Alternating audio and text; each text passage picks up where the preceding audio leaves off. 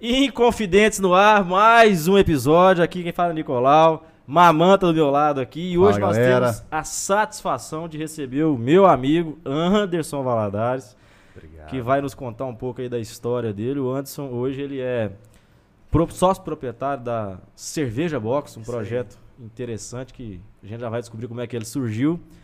E Anderson, já vou te perguntar aqui, cara. Você era concursado na Caixa Econômica e virou empreendedor. Me conta essa história. Parece meio esquisito, né? E no- na, na família lá, você conhece parte da família também, né? Conheço. A galera ficou assim, não, você não, você não pode fazer isso não, isso aí não, não tá certo não.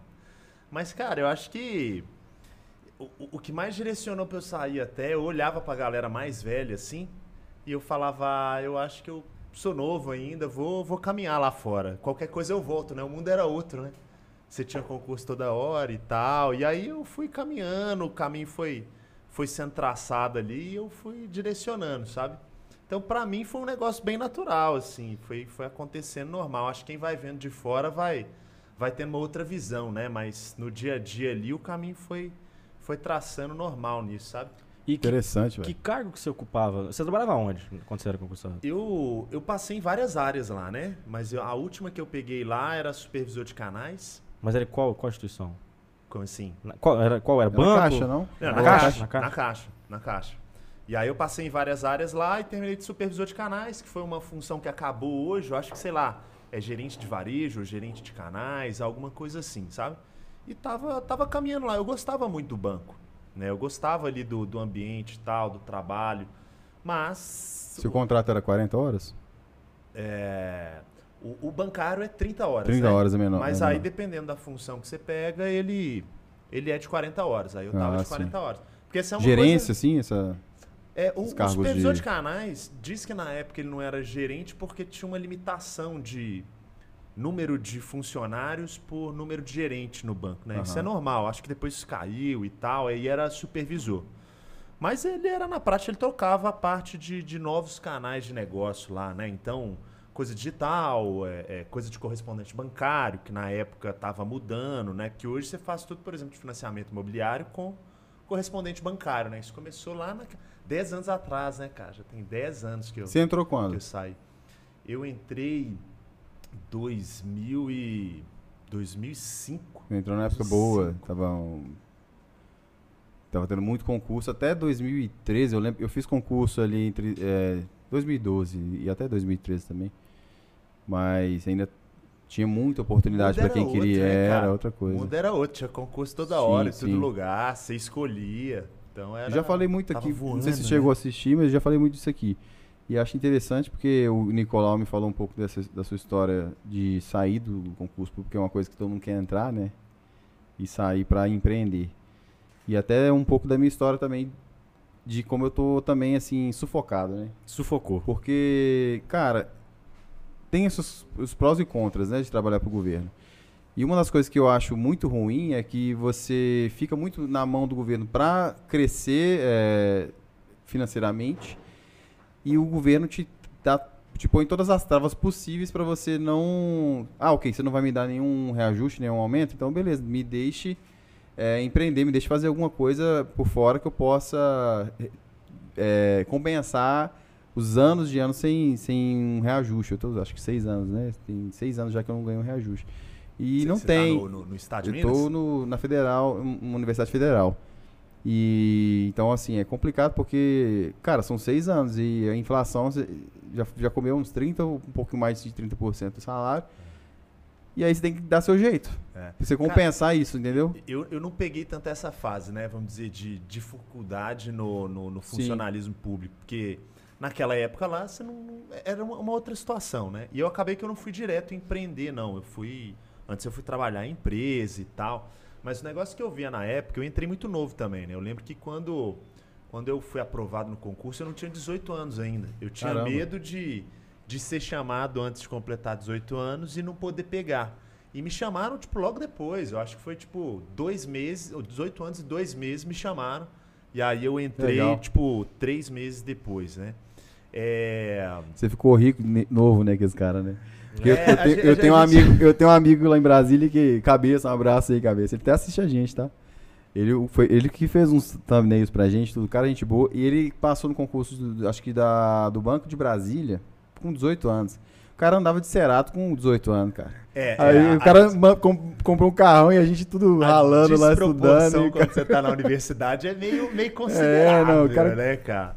Cara andava de carrão e tudo cabeça. Aí. Ou tinha carro, né? Carro É, próprio, pô, você é. pagou e Já era, já era, já era diferente. tal.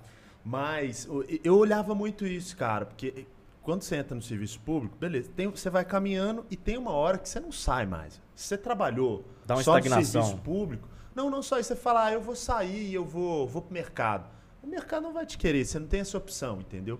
Banco tem muito isso. Você trabalha em banco, cara, sei lá, você tá com 35 anos, você fala, ah, eu vou fazer outra coisa.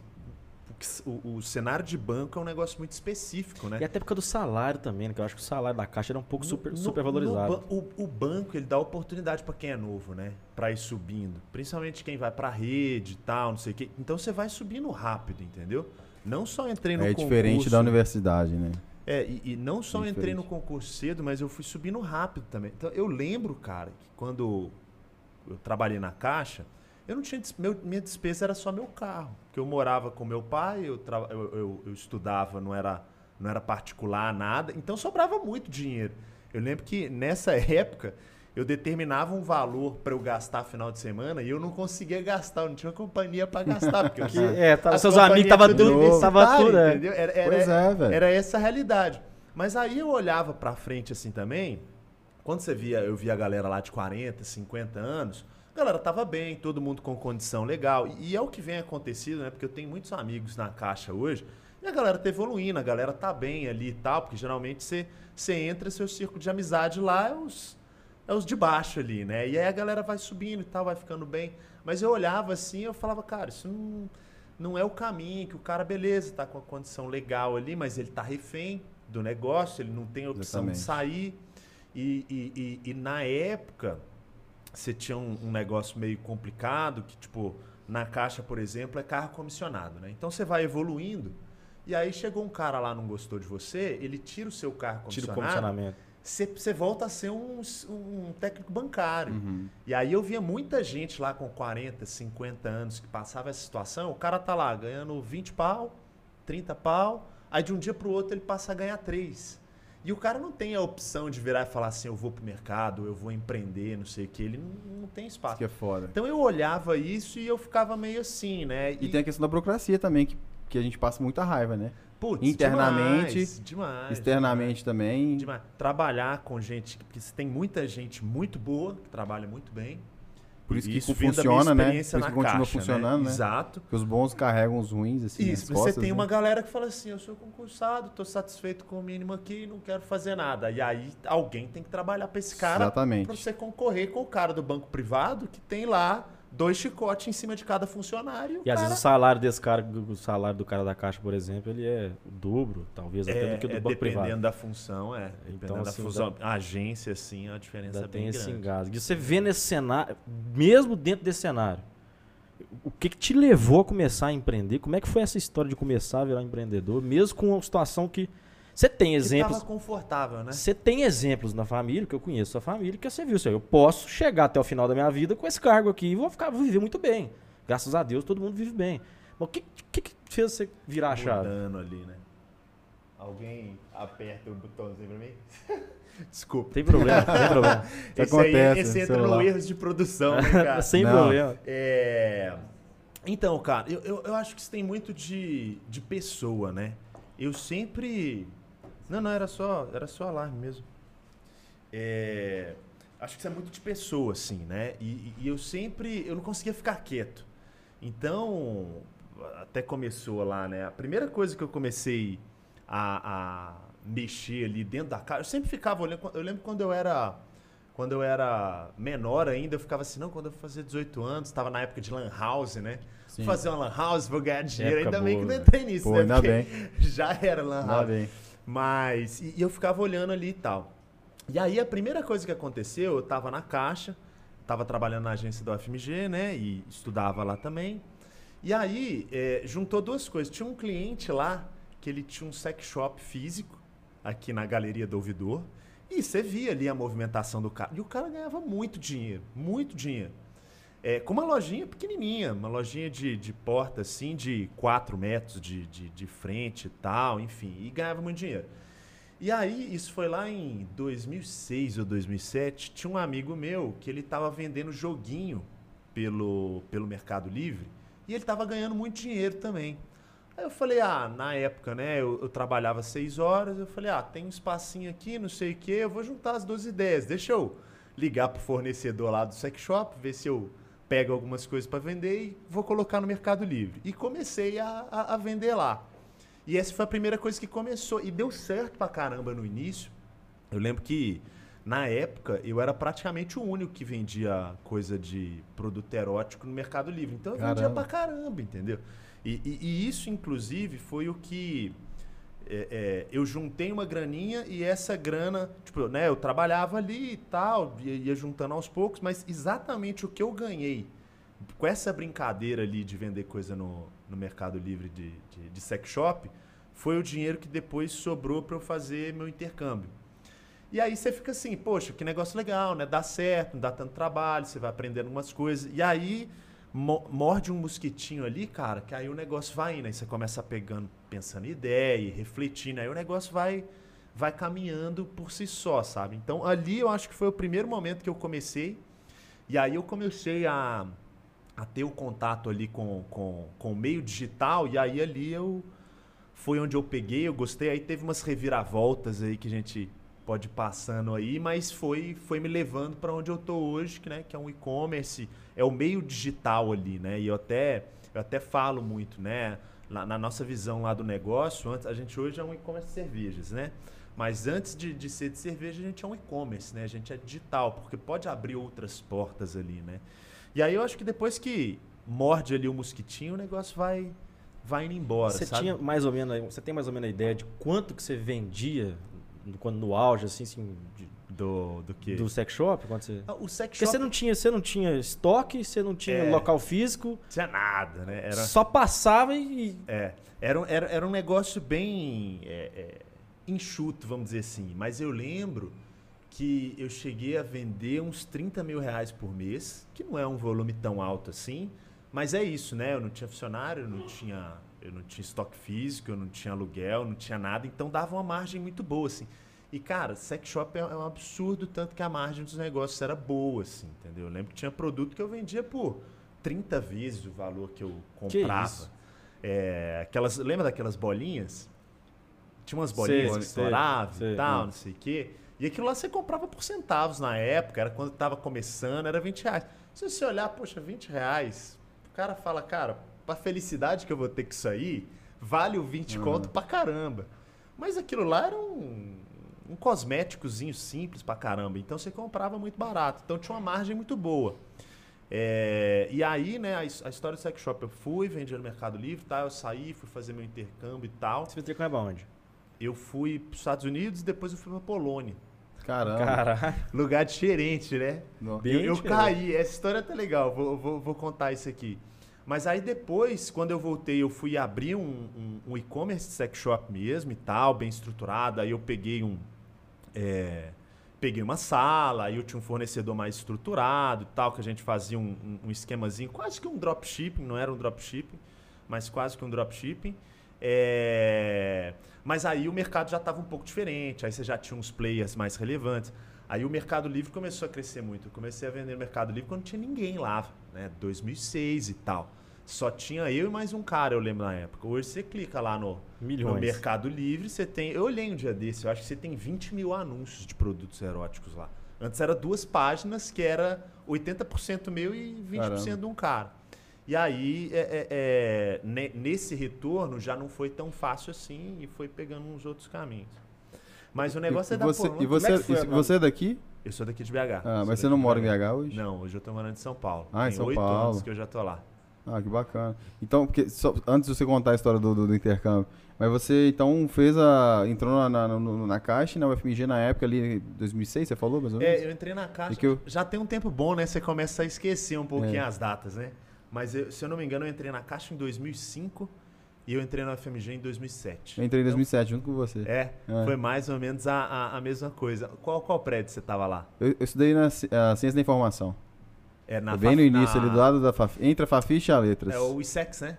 Não, é. Tem a Letras aqui, a Ciência da Informação e a Fafiche do lado. É, agora já vai passando o tempo, você já vai esquecendo É, dos prédios e tal. Esse dele. Mas mesma época, Você né? fez- você- é, na mesma época. Inclusive, eu, não, não, não, na época eu não era cliente da Caixa. Eu sou, hoje, hoje eu sou cliente da Caixa e do Inter. Mas eu passo muita raiva, viu? Na Eu Caixa, passava passo como funcionário, demais. eu É. passo como cliente Eu hoje. passo raiva demais. E mesmo tendo amigo lá que aj- ajuda e tal, é, é- tem os prós, óbvio. mas Até eles, até eles. O Anderson tem, o Anderson tem dois primos dentro, da- dentro do Banco do Brasil. Se precisar do Banco Brasil, nós vamos passar raiva. Eles mesmos passam raiva. e não tem Nossa jeito. senhora, A- as, as coisas acontecem.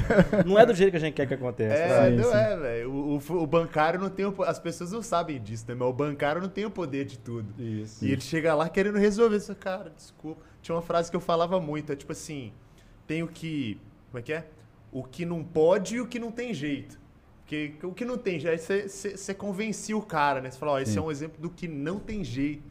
Mesmo que eu pudesse, eu não ia conseguir fazer. A galera convencia um pouco também. Porque bancário é uma, é uma raça perigosa. A galera dá uma ludibriada boa ali. Então você tem Sim. que trucar. Tem que Isso- ser esperto, né, velho? Isso é engraçado, né, cara? Quando você sabe o. o- eu- um lá a gente tinha três caras que se odiavam. É o. Desculpa, Bruno, é o cara da OAB, que o cara já chega te dando uma carteirada, chega aquele negócio rosa lá, você fala, Ixi, é o cara chato que acha que sabe de tudo. É, você tinha. Tinha mais um que eu esqueci que era, que era chato pra caramba Inclusive- também, um tipo.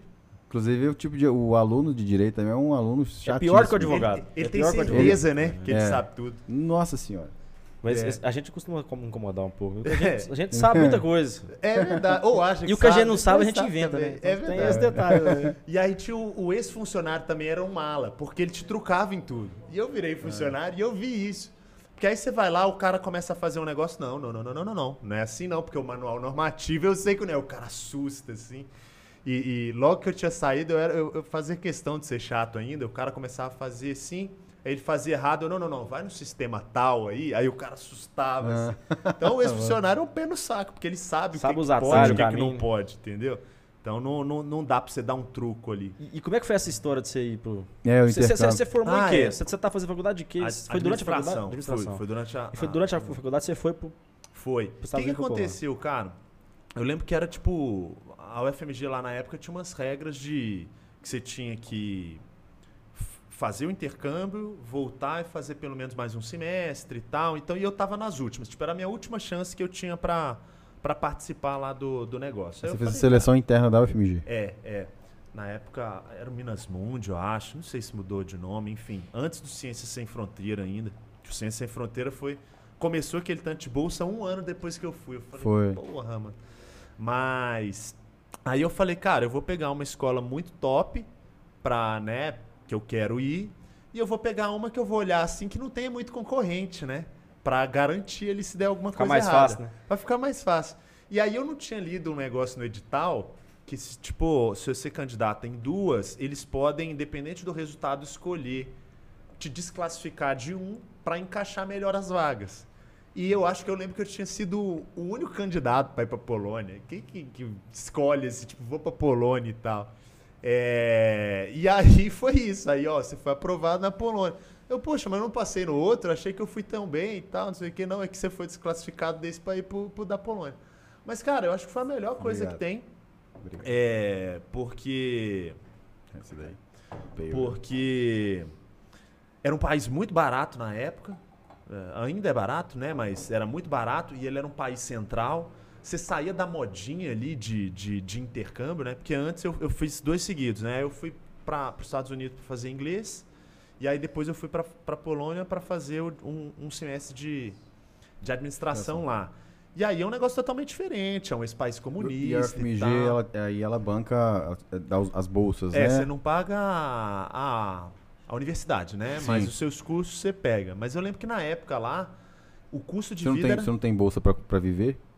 Você não teve assim, uma, naquele- Não, tipo não, assim, não. uma bolsa mensal pra viver? Foi o que eu ganhei lá do negócio do sex shop que pagou minhas Ah, contas. tá. Porque eu saí da caixa, né? Porque e aí depende eu do edital também, né? lá. É, Porque tem edital muito. que. eu não- mas eu acho que na- é na pós. Tem edital que te oferece, por exemplo, você vai pra Europa e o edital te oferece lá Uma bolsa auxílio. 800 euros pra você viver. Você É. pagar aluguel, comer e tal, não sei o É que. mais comum assim. nas Ou mil, né? É mais Depende, comum Como nas é que foi essa adaptação à Polônia, velho? Cara, até, até que quando você sabe que você vai voltar é fácil, né? E aí eu conheci alguns brasileiros lá e que por alguns motivos diferentes cada um foi caindo lá. Quando você, você vai num lugar sem data pra voltar é diferente. Porque quando você tem algum, alguma dificuldade, sempre existe dificuldade, né? É, você fica perdido, porque você vai ter que ficar lá. Agora, quando você vai voltar, é uma férias prolongada, entendeu? E, e, e lá, eu lembro que no ano que eu fui, a gente não teve aulas regulares, porque, sei lá, 80% da turma era formada por espanhol e português, aí teve um problema, não foi espanhol e português, e aí não tinha aula regular. Não tinha turma. Então, é, é, a gente fazia projeto. Então, cara, você ficou lá viajando. Eu lembro que eu passei seis meses lá e eu passei dois meses e meio viajando. Entendeu? Você colocava lá o Ah. mochilão e E você E as aulas em inglês, né? Aula em inglês, né? Aula em inglês. Mas já inglês. tinha, já tinha. Não, já, já, tava tinha- num já nível tava- bacana. Mas o que, que assim. você aprendeu lá, assim, que você, nessa, além da experiência de vida, lógico, mas o curso trouxe algum proveito? Alguma coisa que você, que você Na na- no voltar, é, no voltar você falou assim, opa, eu vou aplicar isso aqui na... eu lembro que teve algumas coisas que eu peguei lá que acabou que na minha carreira eu fui, eu fui pegando. Depois que eu saí da caixa, eu fui pra BRF, né? Eu fui trainee lá. E, e lá eu trabalhei com risco de mercado, né? E lá na, na, na Polônia eu fiz, se eu não me engano, duas matérias relacionadas a risco de mercado. Então acabou que foi muito proveitoso, assim. Eu lembro que, como não tinha aula fixa, eu falei, ah, vou pegar crédito pra caramba aqui. Então eu fiquei um semestre lá, mas eu, eu lembro que eu fiz. o- acho que eu fiz sete matérias lá, né? O normal acho que é fazer quatro ou cinco. Então eu consegui fazer bastante coisa. Você extraiu lá, bem coisa do, do Até que, que eu extraí bem, assim. Mas é óbvio que no intercâmbio o principal é a, a vivência ali e tal. E, A, a questão cultural, né? Do choque, choque cultu- cultural que você tem. Eu acho que é o mais importante para sua pra sua vivência, né? Para ser um de Acho que aprendizado. o aprendizado é enorme, né? E, e lá, cara, é, lá agora é um país, vamos dizer, ocidental, mas lá é um país comunista, né? Uhum. Então você tem esse choque. Então a galera mais nova já tinha um pensamento mais ocidental. Mas a galera mais antiga tinha um pensamento mais comunista, assim. E Uhum. quando você vai lá pro negócio, você vê que o negócio não é essa esse bicho de sete cabeças, que óbvio, tem, tem coisas dos dois lados, né? Com certeza o comunista vai achar que o capitalista é um bicho de sete cabeças, que come as criancinhas também, não sei o que e tal. Mas aí você falava com a galera mais velha, e cara, é engraçado, a galera mais nova, a maioria fala, ó, eu acho que é melhor hoje do que era antes. E a galera mais velha, não, era melhor antes do que era hoje. Porque eu perguntava na Tora, assim, tipo, e aí, como que era o comunismo? E você tinha uma galera que não gostava, você tinha a galera que gostava, mas no geral eu sentia que a galera ali mais velha, eles tinham uma, uma leve tendência a falar, tipo assim, ah, hoje é melhor, eu tenho liberdade, mas eu era mais feliz antes. Então você fala, você começa a criticar Ponderar, né? algumas coisas Sim. assim. Não que um seja melhor que o outro e tal, mas do tipo assim, a- as verdades não são tão colocadas Não há assim, nada nem- absoluto, nada né? absoluto. E, e eu acho que é importante você, se você quiser ser menos ignorante, que não existe essa de, porque a gente tá, tá falando de filosofia e a filosofia ela não quer responder nada, né? Ela não vai propor um, um problema para ser respondido, mas para a gente pensar em, em soluções diversas, vendo pontos vista diferentes. Você tem dois, dois pontos diferentes ali que se, que se chocam e é interessante que você conheça para se poder falar sobre, né? Ah, e apontar prós e contras, por exemplo. Então, acho que ideal, por exemplo, se for para Polônia, um- foi um, um- uma puta experiência dif- diferente de um país capitalista que é os Estados Unidos. É, é. Que, ou, tudo Ah, bem, a. Polônia não é, não, é, não é comunista mais, mas ainda tem traços do- de um país comunista. Eu, eu queria ter muito, quando eu tava lá, eu queria ter muito ido pra Rússia. Mas é, não encaixou lá por causa de, de visto lá e tal. Porque eu gosto de ver as coisas diferentes, assim, é legal, é uma experiência bacana, né? E quando você terminou lá, voltou, você foi trabalhar na BR, BRF. É, então, a- aí, cara, quando eu saí da caixa, eu tinha uma visão meio que. ah, Eu quero ir para um caminho de. de é, ou executivo, ou empreendedor e tal, porque eu achava que a médio e longo prazo te dava perspectivas diferentes, davam aprendizados diferentes, e realmente foi, foi muito assim. Foi uma decisão que eu, que eu não me arrependi. Tem uma certa assim. liberdade também, né? É, Diferente do serviço público que você tem muitas Ah, travas, né? Não, eu acho que depende. Tem empresa grande também tem muita burocracia. Não é, não é. Eu acho que cada empresa é um negócio. E nesse aspecto, até por exemplo, a Caixa, eu acho que a Caixa era bastante organizada. E ela tinha uma burocracia bastante grande, mas uma burocracia. Porque a burocracia a galera coloca uma conotação ruim, né? Mas não necessariamente. Era uma burocracia que ajudava, entendeu? Então. Mas eu acho que possibilidades também. Quando a, a decisão de sair lá foi muito assim, a época era diferente, né? E, e eu falei, cara, eu tô novo, eu tenho 23 anos, eu acabei da de sair da faculdade. Se eu quiser, eu volto tranquilo. Graças a Deus, nunca tive é, o desejo ali de voltar, porque se eu tivesse desejo, agora não tem mais concurso para banco. Então, e, o e você cenário é também se encerrou, encerrou um ciclo, né? É, Importante. é, e que foi super legal. Lá foi bacana pra caramba. Foi muito. A banco é bastante legal pra você aprender. Eu acho que até se, se se alguém for ver assim, pra você começar a carreira num banco é muito bom, velho. Porque você aprende muito, você toma muita porrada e depois que você trabalha em banco, tudo é fácil. Pressão Porque muito alta. né? A pressão é muito alta, velho. E, e- e tudo, tudo depois fica meio tranquilo. E, e várias pessoas que passaram em várias áreas eu vejo, quem trabalhou em banco é sempre. Qual que é o pior? o lugar que você foi mais pressionado é banco, cara. E- mas é bom que você aprende muita coisa assim. Mas aí eu sempre tive uma visão de, tipo, ah, vou, vou sair e vou colocar a carinha aqui no mercado e tal. E aí eu voltei, eu fiz já de imediato, eu voltei a fazer o sex shop, aí eu fiz estruturado, fiz uma empresa, fiz. Porque no Mercado Livre eu vendia na pessoa física mesmo e tal. É, e fui fazendo um monte de processo de trainee. Aí eu passei na BRF, aí eu fui lá pra BRF, E você continua com o sex shop? continuei com o sex shop, mas eu montei uma estruturazinha bacana aqui que foi tocando. Eu acho, acho que o sex shop ele rendeu mais uns dois anos ali.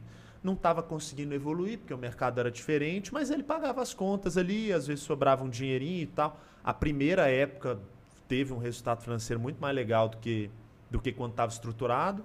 Estruturado até o volume era maior, mas aí você tinha aluguel, você tinha funcionários, você tinha, Os enfim. custos eram muito maiores. É, porque fiz uma estrutura para tentar caminhar também. Tem um, tem um sex shop hoje online que ele é muito grande, né? Ele.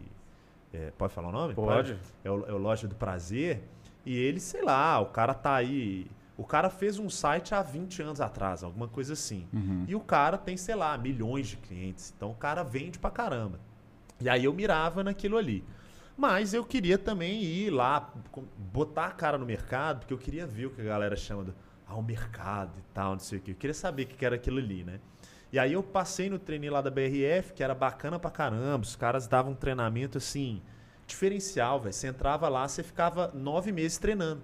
Nove meses em treinamento. Passando por várias áreas. Não, não é brincadeira, não é que você está em, em treinamento dentro da sua aula. Não, você, você, você ficava nove meses dentro de uma sala de aula.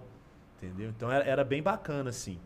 É, e aí trabalhei na BRF e tal, mas aí tinha mordido lá atrás dois mosquitinhos, né? O de empreender e o do digital, né?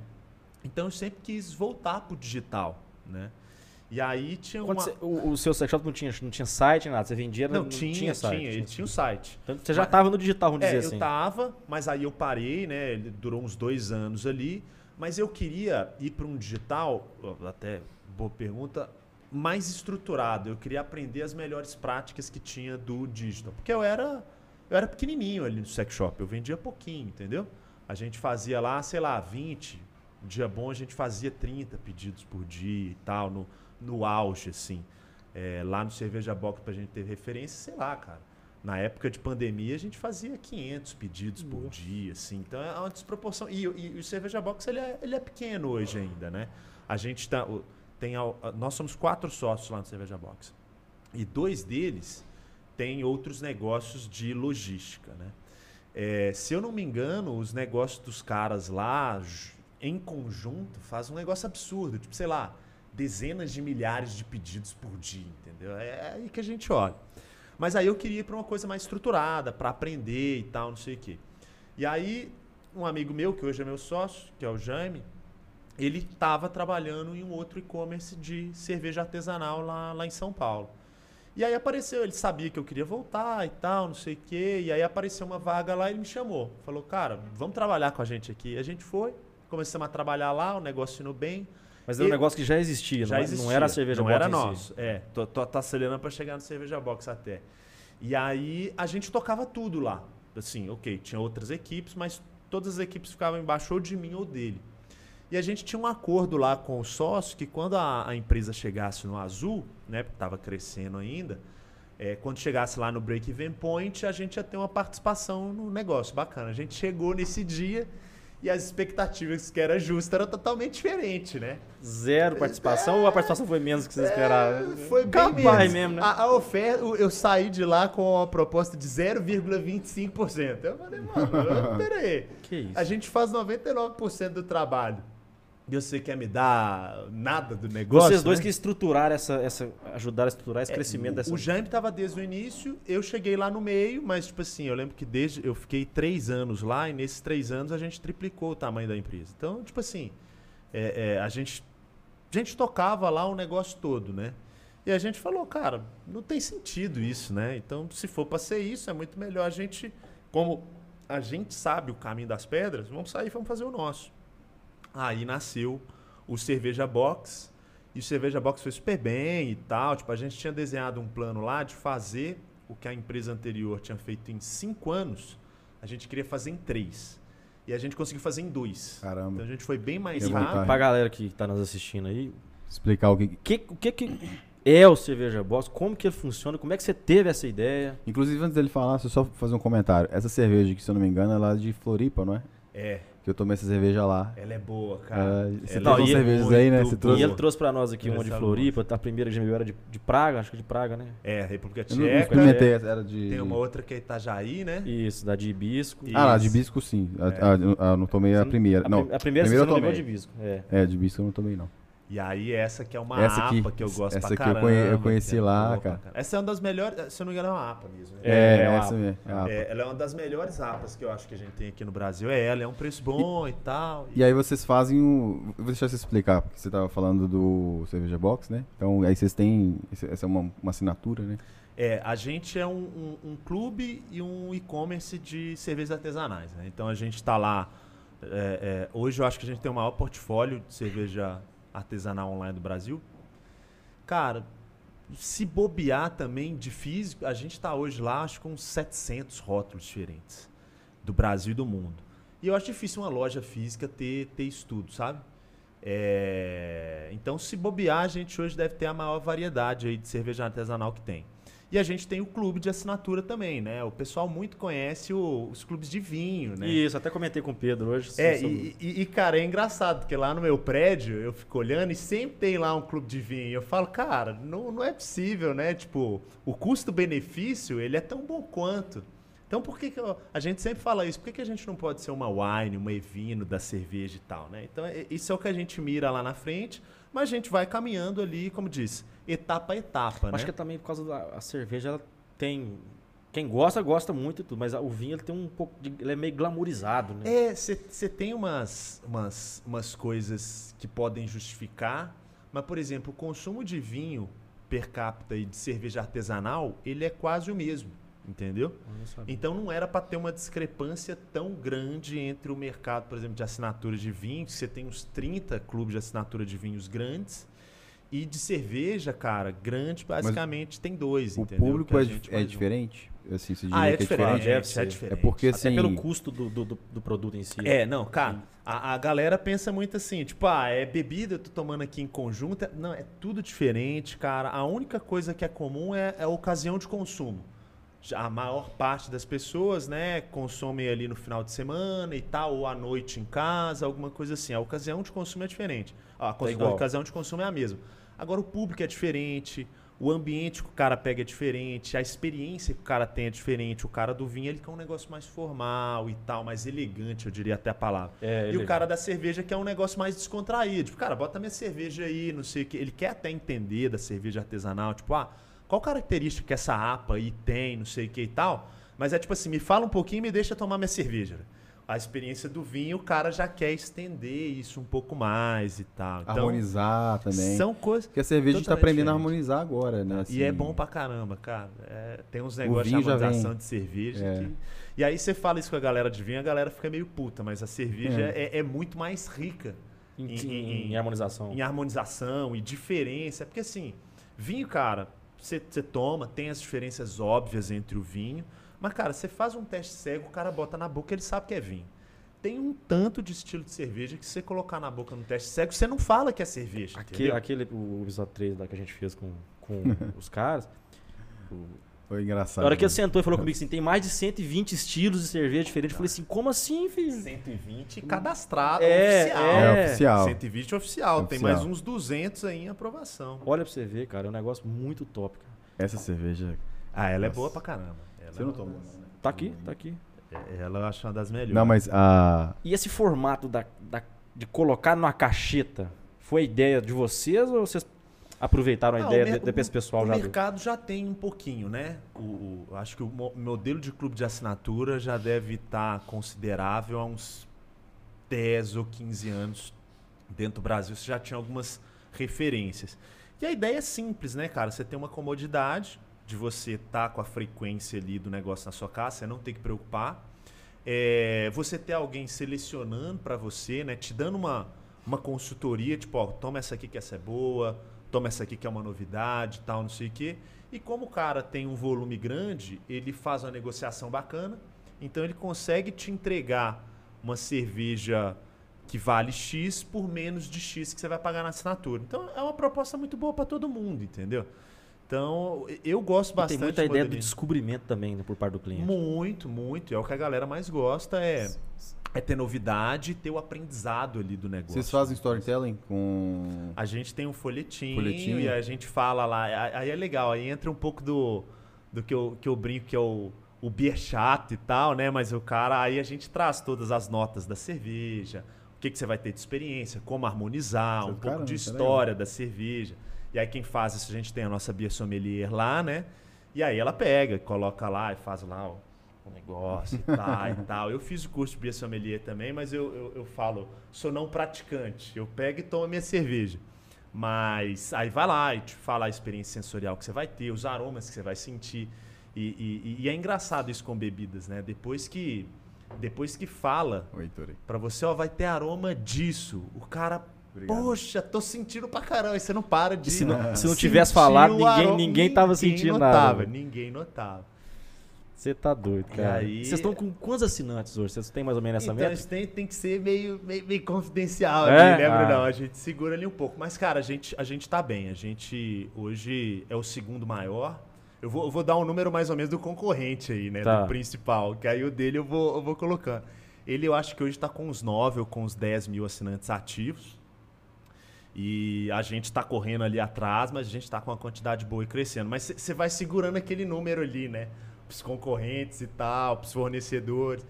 E aí o, o mercado inteiro fica aí. Quanto que o concorrente tá? Quanto que o concorrente É. tá? Não sei o quê. Mas basicamente, hoje você tem, você tem um monte de clube de assinatura de cerveja, mas você tem dois grandes, né? Que somos nós e o principal concorrente lá. O- Também em São Paulo, né? A base também em São não, Paulo? não, não, não. É, o, o, o Clube do Malte, né, que é o principal concorrente, ele fica em Curitiba.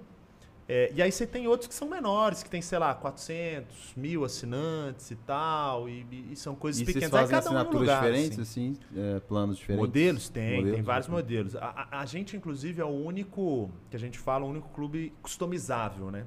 Porque assim, o que, que a gente via na experiência de clube de assinatura? O cara começa a tomar, e aí você descobre, ah, alguém comentou aí, ah, essa cerveja é, é Vitibia, não gosto, não sei o quê. Aí o cara fala, cara, eu não gosto de cerveja de trigo. E aí vem no próximo vez cerveja de trigo. Aí no outro cerveja de trigo. Eu falo, cara, eu não gosto de cerveja Aí o de cara trigo. vai saindo Aí ele fora. vai lá e, e- e cancela, entendeu? E aí a gente fez, é o único clube customizável. O cara escolhe, ele não escolhe a cerveja, mas ele escolhe o- Estilo, o macro estilo Que legal, que a gente velho, coloca. Legal. Então, ah, o cara gosta de lupulado, ele pode Esse ser aqui, é só lupulado. Só gosta de IPA. É, é, é o lupulado.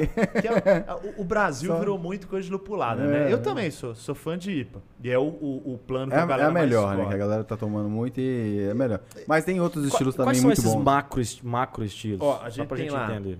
E aí, antes um negócio, né? Tem, tem muito desse negócio, tipo, ah, esse é melhor, esse é pior. Eu acho que tem paladares diferentes, né? Porque dentro do próprio meio de cerveja tem um, um preconceito. A galera usa um termo que eu não gosto, que é evolução do paladar. Evolução presume que um é melhor que o outro, né? Você tá melhorando.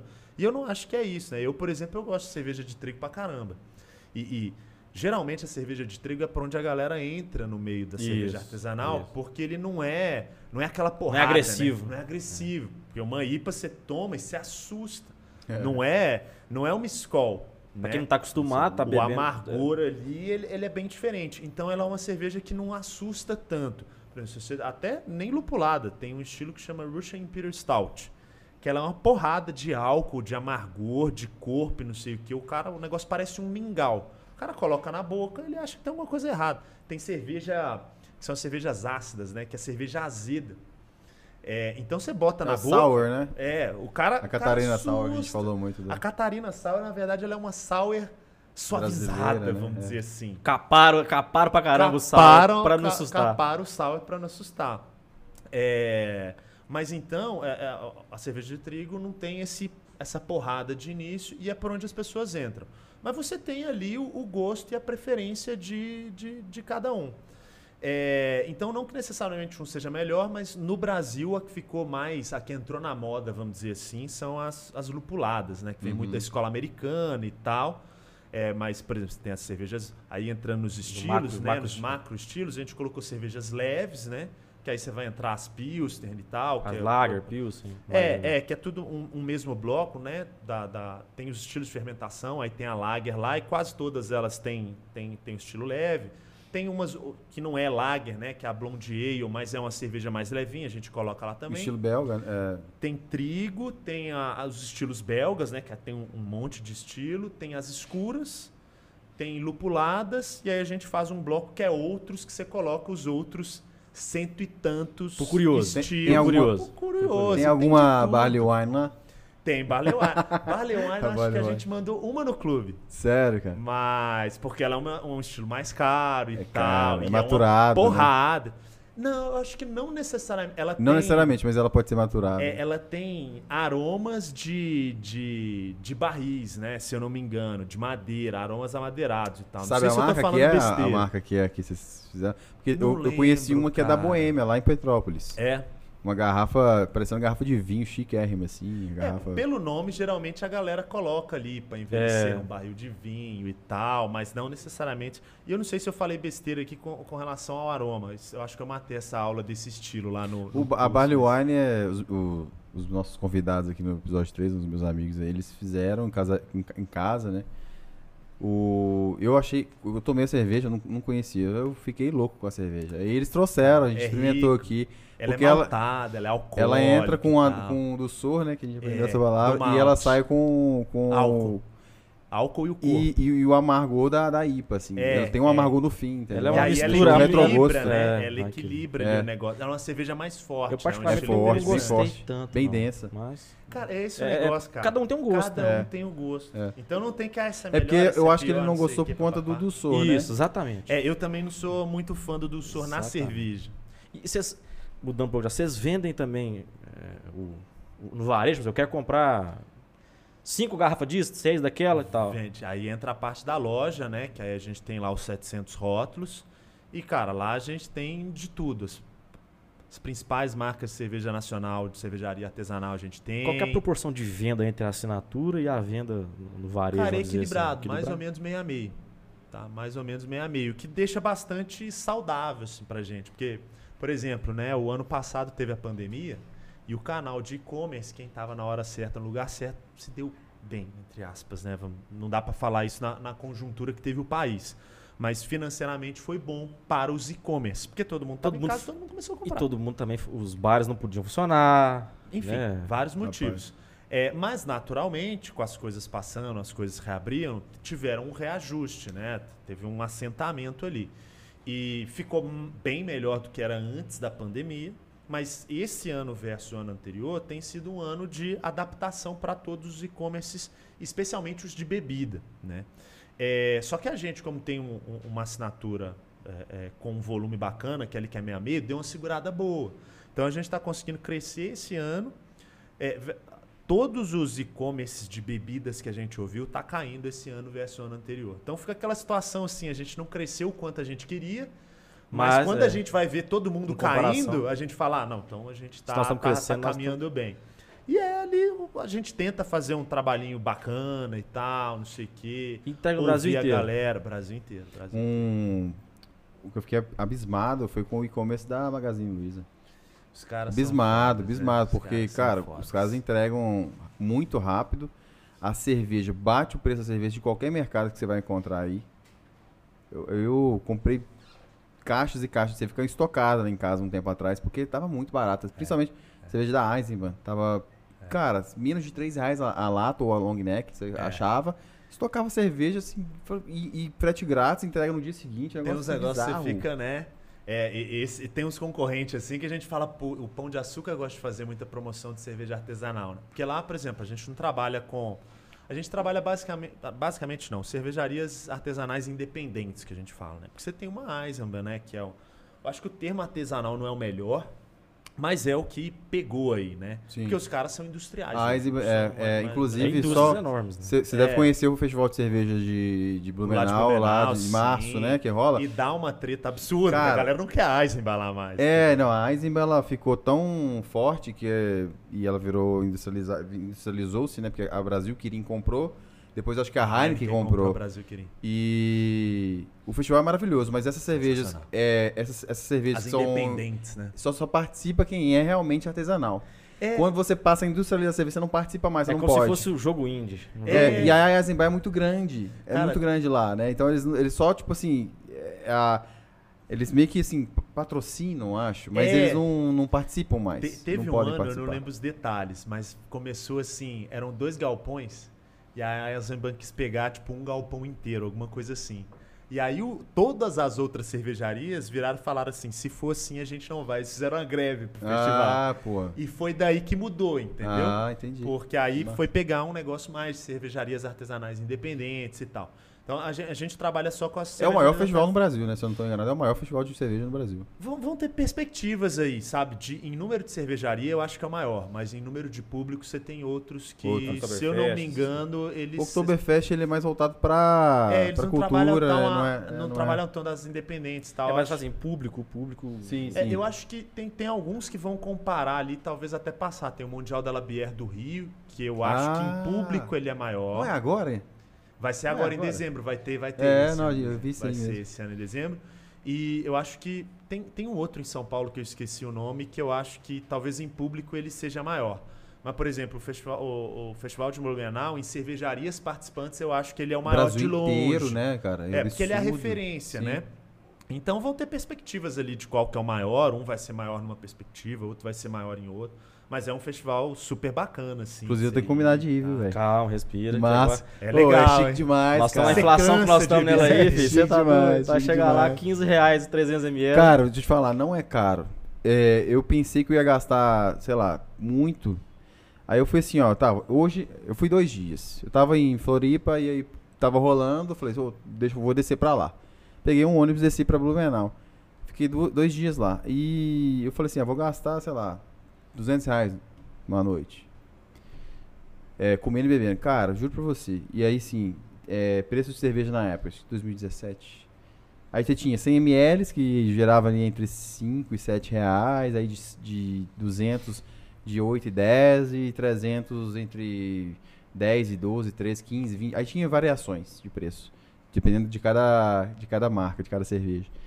Cara, eu- aí eu não, não sei ficar bicando cerveja. Eu pegava de 300. Vai tomando no golão. Era mais caro, só que aí, cara, eu tomei uns, tomava uns 5 copos, não dava nem 100 reais, eu ficava loucaço. É, é, é. E fui comer, cara. Eu não gastei 100 reais na noite, cara. Mas agora, Porque eu por fiquei exemplo, loucaço antes, antes de. até linkando um negócio, a Barley Wine, você não toma no golão. Não, Ou então não você toma É. um pouquinho e É. acabou. Do jeito que a gente fica tonto. Não, é. Eu com 100 reais na noite lá, velho, eu fiz uma festa Ah, assim, meu tranquilo, amigo. tranquilo, Eu tranquilo. bebi e fiquei louco, cara. Nós temos que lá nesse aí, tem que ir nesse lá do Rio de Janeiro. Não, Pra isso eu marcar quero pra gente. também. Mundial da é legal. Marcar pra gente ir. Mundial da Labier é Às vezes a legal. gente vai até junto. Ó, uma galera Tá, lá. tá surgindo ideia boa aí, ó. Nossa, você tá doido. Aqui, vamos. Deixa eu só perguntar o seu negócio aqui. Uma pergunta, você já caminhar pro final.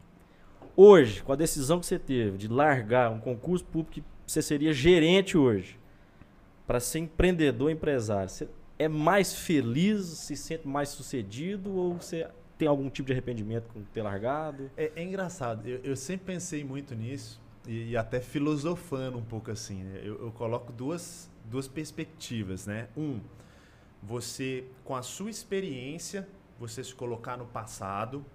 E, e, e, tem duas perspectivas, né? Experiência e informação. Com a sua experiência e com as informações que você tinha no passado, qual decisão que você ia tomar, e com as informações, né? Informações e é, é, conhecimento. Né? Não sei se eu me confundi, foi, foi, foi um pouco. Eu, se consegui ser claro. Com a experiência que eu tenho, e com as vou colocando no passado, ou seja, sem as informações que eu tenho hoje, cara, eu, eu ia fazer a mesma coisa sem nenhuma sombra de dúvida. Era um caminho que eu ia ter que percorrer sem dúvida nenhuma. Porque quando você pega assim, hoje, vamos dizer que as coisas deram certo, e aí valeu a pena? É óbvio que valeu a pena, entendeu? Mas agora, o trajeto, cara, o trajeto de empreender é difícil demais no Brasil, cara. E, e não só foi, como é. É um, é um negócio assim, eu acho que a galera que e eu acho que essa é uma experiência legal de ter, porque depois que você empreende, você entende um pouco das, das, das cobranças lá do chefe e tal, né? Porque é muito difícil empreender. E aí, por exemplo, se eu tivesse as informações e a experiência, eu faria a mesma, eu, eu tomaria o mesmo caminho, mas eu tentaria fazer de formas diferentes, porque é aquele negócio, né? É, hoje eu estou aqui, as experiências que eu tive foram importantes para chegar até aqui, para ser quem eu sou. Mas eu penso assim, experiência ruim você só precisa ter uma vez, velho. A Sim. partir da segunda ela é só besteira. É aprendizado. Mas, mas o ser humano, velho, ele erra uma, duas, três, Sim. quatro, cinco vezes. Ou seja, a partir da segunda vez que você errou, eu gostaria de tirar essas coisas. Então, se eu pudesse voltar no passado, eu tomaria o mesmo caminho, tentaria fazer algumas coisas diferentes. Mas é assim, quando você não tem, isso é impossível, né? Você saber a informação do futuro é impossível. Então, a, análise que eu gosto muito de fazer é você, com a mesma experiência de hoje, né? Porque as pessoas vão evoluindo. Se você fosse colocado lá em 2010, quando eu saí, você tomaria o mesmo caminho? Cara, com certeza, sim. Era, tenho... era um caminho que eu tinha que tomar, assim. Era, era mais uma questão de dentro. Se você não fizesse, você não ia ficar. Você tinha algo em você de falar assim, eu tenho que eu fazer. Eu tenho uma pergunta para ele, cara, que eu acho que é o âmago da, da, do podcast, que a gente já tratou disso algumas vezes. É uma, uma, uma, resposta até difícil de ser dada. Por que, que o empreendedor no Brasil é visto como, como lobo um mau? cara ruim, né, cara? Ah, eu, e nós somos os porquinhos correndo, né? É, é verdade, né? Que eu por que, por que, que é. Por que, que no Brasil a gente tem essa visão? Porque eu comecei a abrir minha cabeça é, com relação ao empreendedorismo há pouco tempo num grupo de WhatsApp com amigos, porque a gente faz parte de alguns grupos lá, eu com o Nicola um só, mas é, tratando dessas questões no Brasil mesmo e por que, é. que a é. gente não evolui e, e, e, tem essa perspectiva de que o empresário é um é, é, é ruim, um vilão, né? É um vilão. Por quê? Cara, essa pergunta é difícil pra caramba, é, gente... né? E até pensando é que, por exemplo, algumas culturas, a cultura americana, você tem uma, uma valorização do empreendedor muito maior, né? E no Brasil você tem um pouco disso de ah, o empreendedor, ele, ele é um cara que explore e tal, não sei o quê. Cara, eu acho que é, é, muito difícil você cravar é isso ou é aquilo. Mas eu acho que vai passar muito da nossa cultura também, da nossa história, né, cara? A gente não foi uma, uma, uma, uma sociedade, um país que se. A gente foi construído para servir e não para fazer as coisas. Então, não sei, eu acho que isso trazia alguma coisa da exploração do colonizador, não sei o quê, e a gente não, não vê o valor que o empreendedorismo traz para uma, uma sociedade, né? Porque, claro, você tem vários... O, o capitalismo ele é injusto por si só, isso é, é, é um negócio. Mas ele traz benefícios, né? É legal você ver na, na história onde você teve é, alguns casos que você pôde comparar quase perfeitamente capitalismo com comunismo. Você teve lá a Coreia, você teve a Alemanha, você teve acho que o Vietnã também, que depois juntou e tal. É bizarra a diferença, né? Porque, sei lá, se comparar a Rússia com os Estados Unidos, são coisas diferentes. Agora, quando você dividir um país e você vê a discrepância entre um e outro, você fica assim, cara, tem alguma coisa, pelo menos para evoluir como sociedade no aspecto financeiro e de, de, de, conhecimento tecnológico e tal, fica um negócio meio que incomparável, sim. O capitalismo, ele, ele tem muito mais vantagem. Mas ele é injusto por si só. Na, Mas na ele divisão. faz um paralelo, lógico, nem, não há, como a gente falou, não nada absoluto. Não existe nada que é bom demais, que, que, que ou seja, ah, esse aqui é, Essa é é perfeito e, e pronto. O paralelo com o capitalismo é, é a liberdade. Em outros sistemas, você não tem tanta liberdade. Então, tem aqueles que defendem a liberdade e tudo, mas não, não sabem o preço que tem, se tem a Disso, liberdade. É, E é, o preço a pagar é, é você ter as pessoas empreendendo, tendo capitalismo é. e as coisas acontecendo. Porque senão fica preso ao, ao Estado. É.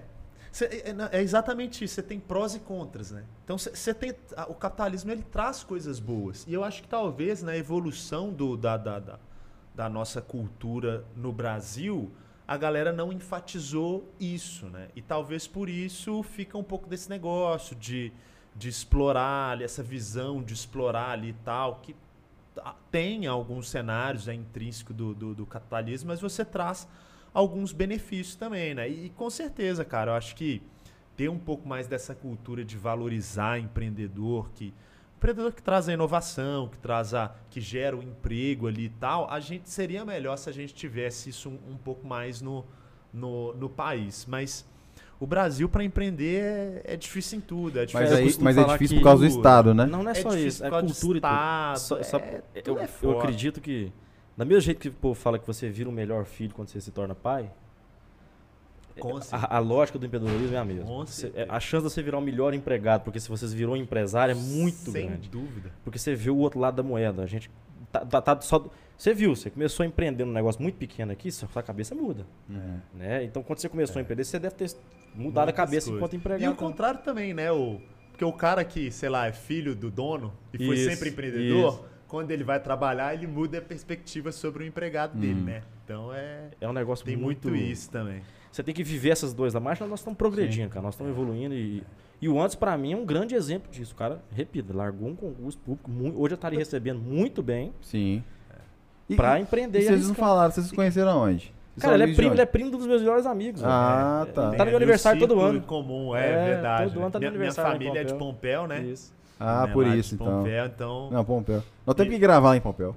Nós vamos lá. É verdade. É que Você só não pode ficar bêbado igual você ficou nesse Natal. aí No Nós Natal, planou. Começaram a pregar Explanou, pregador aqui, ó. E ele começou a andar com pregador e ele não via de tão Não, bêbado ele tava falando igual, tava. o- igual o Silvio Santos também, né? Tá, começaram claro, a é, me é. pintar todo de batom. tem, tem retrato. Depois eu mostro. É, é uma festa marcante, é tradicional. Tradicional. Todo Natal lá. 24 de dezembro. Que pode dia ir. pra nascer. É porque é aniversário dele também. É, exatamente. Dia pra nascer. E aí o antes tá lá todo, todo ano, graças a Deus, e tá abrilhantando a gente lá. E, cara, como é que faz pra achar a cerveja box? No Instagram, redes sociais? O que, que é? Qual, tem que seguir o quê? Tem que fazer Ah, o quê? Quando a gente pensou no nome, a gente até falou, vamos pegar um negócio fácil, né? Porque cerveja artesanal, o pessoal gosta de colocar uns negócios em inglês. Uhum. E, e- e- muita gente sabe colocar. Escreve cerveja box, qualquer lugar que você vai achar. Tudo Vai é achar. cerveja box. Então, cerveja, né? E o box de box. B-O-X. Se coloca lá, ele é fácil de, de achar. Se colocar cerveja artesanal também, a gente vai ser um dos primeiros lá. Clube de cerveja, a gente vai ser um dos primeiros. Instagram é cerveja box, o site é cerveja box, tudo, tudo sem segredo. A gente já fez ali Sim. um negócio pra ser fácil de achar pra galera. E é uma experiência legal pra caramba e tal. A gente começou com cerveja, né? Mas a gente já tem outras bebidas lá. Então a gente já tem vinho, cachaça, gin. Então, assim, é, a gente tá virando uma loja bem, bem completa, assim. Eu vou ser meio, meio puxar a sardinha aqui, É, mas se eu fosse fazer. cliente, a gente tá virando uma loja bem bacana ali, uma experiência bem legal, muitas vantagens pra galera. Então, assim, é um negócio bacana, sabe? Cara, top. Então, gente, segue aí, procura, Instagram, tem site também, tem tudo. Tem. Compra pelo site, tudo. Cerveja Box, procura aí e... Você quer colocar tão- seu Instagram? É, porque tem, conhecendo aí. o Instagram dele, É, tem o seu pessoal, né? pessoal. Você quer, quer, quer falar o seu pessoal aí? aí. Pode colocar lá, é o Anderson Valadares Underline 01. Eu coloco algumas coisas de cerveja lá. Tem muito mais coisa de, de, de, de mato lá do que de, de cerveja. mas de vez em quando tem algumas coisas lá e a galera vê ali um pouquinho do dia a dia que é. Você mistura, que a galera acha que a gente bebe o dia inteiro, né? É. E não é assim, né? A gente bebe bem menos do que a galera imagina. É Anderson Valadares Underline 01 Me acha lá também. Bacana, velho. Bom pra caramba, cara. Pô, eu, eu, eu não conhecia o Anderson, eu muito obrigado pela presença e para dar, nosso, dar um pouco do seu tempo aqui pra gente, pra conversar com a gente. É, cara, é isso aí. E pedir pro pessoal se eles quiserem, porque assim, você tem menos possibilidade que está em São Paulo, né? Então você tá em BH hoje, né? é- é A sua presença aqui hoje é limitada. A gente teve uma conversa maravilhosa. Eu acho que dava pra ficar aqui mais, por muito mais tempo, mas você tem um horário, né? Mas se uma- tiver uma outra oportunidade, a gente vai gravar de novo, falar de Opa, outras com coisas. Com certeza, cerveja é um assunto bacana, né? É, Aí dá pra gente encaixar, Com assim. certeza. A gente, a gente fez um, só a gente fez um podcast um, um tempo atrás de cerveja, né? E aí alguém deu uma sugestão lá no- no- nos comentários, tipo, faz um de harmonização de cerveja. Todo mundo começou a se candidatar. Eu quero, eu quero, eu quero, também vou e tal. Porque a experiência de harmonização com cerveja, com bebidas, né? Ela é bem bacana. E ela atrai muito, muito público, né, Ah, cara? O pessoal gosta, é um assunto legal, né? Um assunto Dá uma legal. gourmetização, né? É, é, é o raio gourmetizador. É o chique. Ah, Vai ficar chique. mas todo mundo gosta de coisa boa, né, cara? Claro, Então, claro. cerveja artesanal, vinho, cachaças boas também. só não pode ficar chato, né? Bêbado Teve uma- igual um tem uma fase. Não, eu falo assim, tem uma fase que acho que foi assim pra todo ah, o mundo. Bia é chato, né? Quando a gente começa a tomar cerveja artesanal, é, só tomo cerveja Ah, artesanal. não. mas Só tomo IPA. Só tomo, Só é, tomo é só apresentar ele, meus amigos, que a gente educa eles, viu? É. É cada teste cega, troca de É rótulo, é tudo quanto há, viu? A galera, a galera é, É, difícil, é, é, complicado. Mais uma vez, Anderson, muito obrigado. Eu que agradeço, obrigado pelo Pessoal, papo. segue aí. Cerveja Box e não deixa não, escreve no Inconfidentes, tá? Isso. YouTube, Facebook, estamos no Spotify, Google Podcasts, Instagram, só procurar Inconfidentes Podcast e hoje nós tivemos uma prosa aqui com um mineiro radicado em São Paulo que Exatamente. largou um concurso para virar empreendedor e fez sucesso. Então assim, Tá tá, aí. tá com medo de sair da sua, da sua zona de conforto? Sai, cara. Você pode estar perdendo oportunidades maravilhosas aí, tá aqui Com um certeza. exemplo Isso serve pra mim também. para né? todo mundo. Esse conselho E, aí. e é um negócio também, se der errado, é aquele negócio. Lá atrás, a pergunta que você colocou, se eu não tivesse feito, cara, não ia, não ia dar certo. Então, tipo assim, Sim. se der errado, depois. Se é um negócio que tem que fazer, tem que ir, cara. É- A gente é sempre abre de um jeito de, Você não, se- você não vai ficar de contornar. sossegado sabe? enquanto não, Enquanto não não quiser, estuda bem, programa bem pra ter mais chance de sucesso, mas tipo, cara, o pior é, é você ver o trem passar e você falar, é, perdi o trem, agora não dá mais pra eu ir. Porque tem times na vida, né? Sim. Então, acho que é um pouquinho isso. E, cara, obrigado aí pelo Olha, papo, agradeço, super cara. sucesso Sim. aí pra vocês. Obrigado. vamos, cara. vamos fazer um próximo aí e Vamos. tal. Ah, com certeza. Já a galera famosa e Se- tal, bacana. quiser. Obrigado a todo mundo aí, Você tem, tem vindo aqui assim com É, eu frequência vou ou não? bastante pra BH, Vem? eu venho bastante aqui. Que Uma aí, vez se- por mês eu venho. A gente vai pedir pro pessoal comentar lá, pedir mais um episódio e a gente vai fazer um futuro É, aí. Você fazer é, um com mais. certeza. Vamos dar uma gourmetizada Sim. master aí, colocar um negócio de harmonização, a galera sempre Ó, gosta. legal, né? Aí juntam de vinho, de cerveja e harmoniza. Ixi, aí E a faz galera teste vai é falar. também. 5 horas. Galera. Não, não, não, o teste segue é a ideia mais legal. Aí, tá vendo? Ninguém acerta nada, cara. Já É, vou adiantar não, mesmo. é. Nós fizemos na casa do Link com 11 cervejas, que mais acertou, acertou duas. É, e só tinha bebedor nada, profissional. Ninguém acerta nada. É o maior muito agente de humildade do É, mundo. não, é. é. O cara acerta estilo, mas agora a marca, Impossível. ninguém acerta nada. Impossível. É. Velho, brigadão. Obrigado. Obrigado Ó, mesmo. Galera, Boa viagem só pra não você. se- Obrigado, cara. Obrigado. Eu, só lembrar pro pessoal, não- porque você não falou, curte, comenta e compartilha, né? E, as- e tem que ativar o sininho também, né? Pra poder Inscreve. receber. Isso, tem que. É, só pra não esquecer, porque a gente acaba esquecendo. E eu acho que tem que falar isso até no início, né, pessoal? Porque já no final. É, isso é interessante, cara, essa questão de estatística dos vídeos. É, tem até certo tempo que o pessoal assiste, sei lá, até 10 minutos. Então é, é quando a gente tem que falar. Tipo assim, comenta, curte, comenta e compartilha. Vai melhorar. Vai, é porque a gente esquece, mas são coisas, são detalhes. Cara, obrigado de novo. É, foi um prazer imenso aqui. E, gente, muito obrigado por nos assistir. Nossos amigos que estão nos assistindo sempre, nos ajudando sempre, muito obrigado, gente. Isadora, obrigado, Isadora, Heitor, Heitor, tá PH, hoje, PH, ajudando. PH Resultados. PH, Curu, beijo pra PH. Duda que não tá aqui hoje, mas tá ajudando de Isso. longe. Um abraço a todo mundo. muito obrigado, gente. Até logo. mais. Valeu! Valeu.